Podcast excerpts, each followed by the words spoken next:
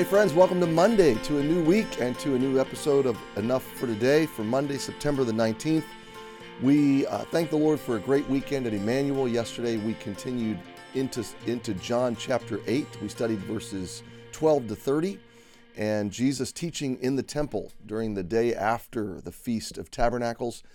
Uh, I hope that you'll pick it up on uh, the rewind tonight at 7 or uh, online if you haven't been able to hear the message.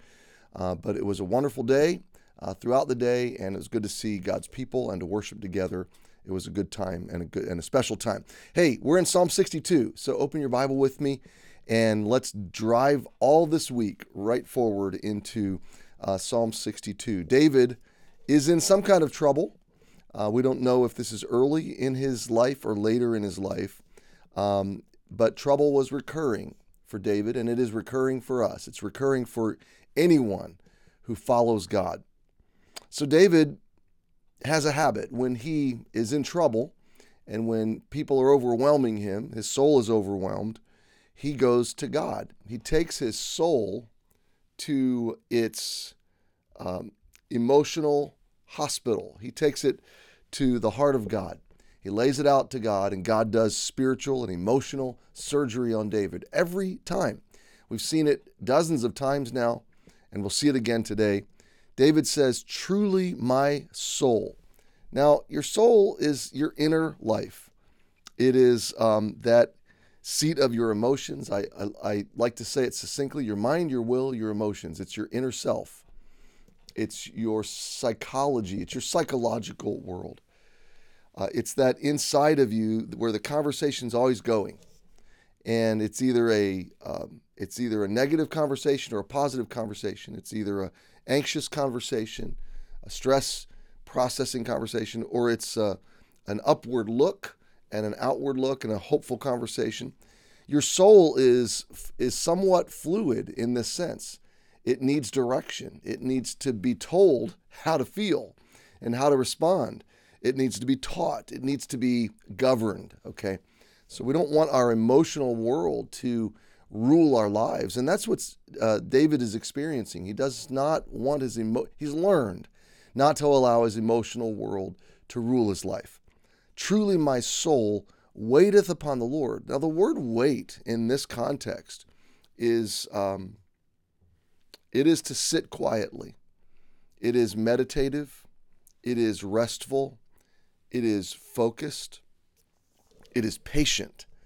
It is to bring your distress, your anxiety, your troubles, your fog to God and to lay it before Him and to wait, to rest it upon Him in, in, in the sense that it causes you to be able to sit still.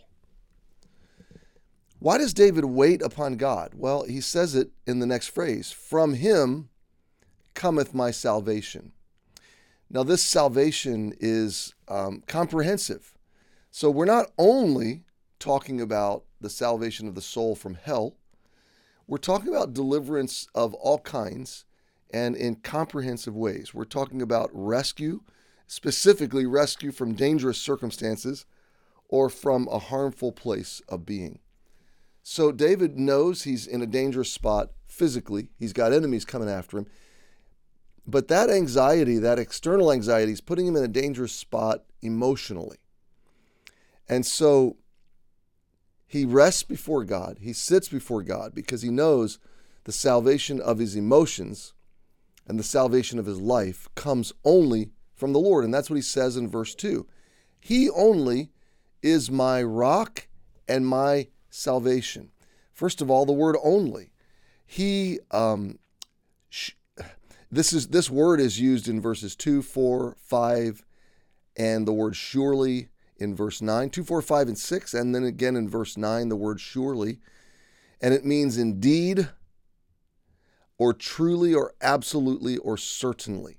So David is preaching to himself, and he's saying, God is my rock. He is my hiding place. He is my refuge. He is my strength. He's using the metaphor of the rock to be his strength. He only, he surely, He absolutely is my strength and my salvation, my deliverance.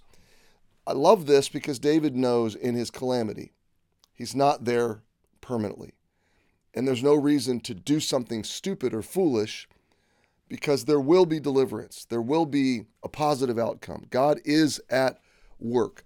He is resting himself in the reality that God is, that God is active, that God is sovereign, and that God is unfolding a story or a narrative in which there will be deliverance. He knows by faith the rest of the story. So he, he says, God only is my rock and my salvation. He is my defense. Until he delivers me, he's going to defend me. Until he delivers me, he stands here with me and he fights off the forces that come against me and the enemies that want to devour me. And because of that, he says, I shall not be greatly moved. I'm not going to be overcome. Um, I don't know for sure if there is uh, a particular um, specific thought in David's mind that uh, I, I, might be moved a little, but I won't be greatly moved. But for me, uh, that's that's my reading of it. That uh, my trials shake me, my hardship um, jolts me a little bit. It moves me a little bit, but it doesn't um, greatly move me. It doesn't move me off the rock of my foundation. It doesn't shake my faith at its core.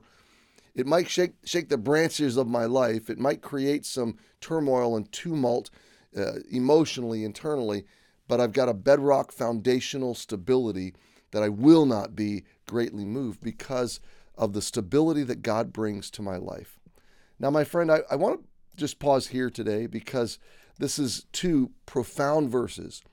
And David is right out of the gate um, preaching and teaching his soul to wait, to rest, to trust, uh, to wait on the salvation that God will bring. He's reminding himself of the stability that he has in, in his God, even though his world seems to be unstable. And he's reminding himself of the outcomes. And all of this holds you. All of these realizations, when you sit before the Lord, they fortify you. So, my prayer today is that already in your week you are being fortified by this psalm. Happy Monday. We'll see you tomorrow. We'll pick it up here.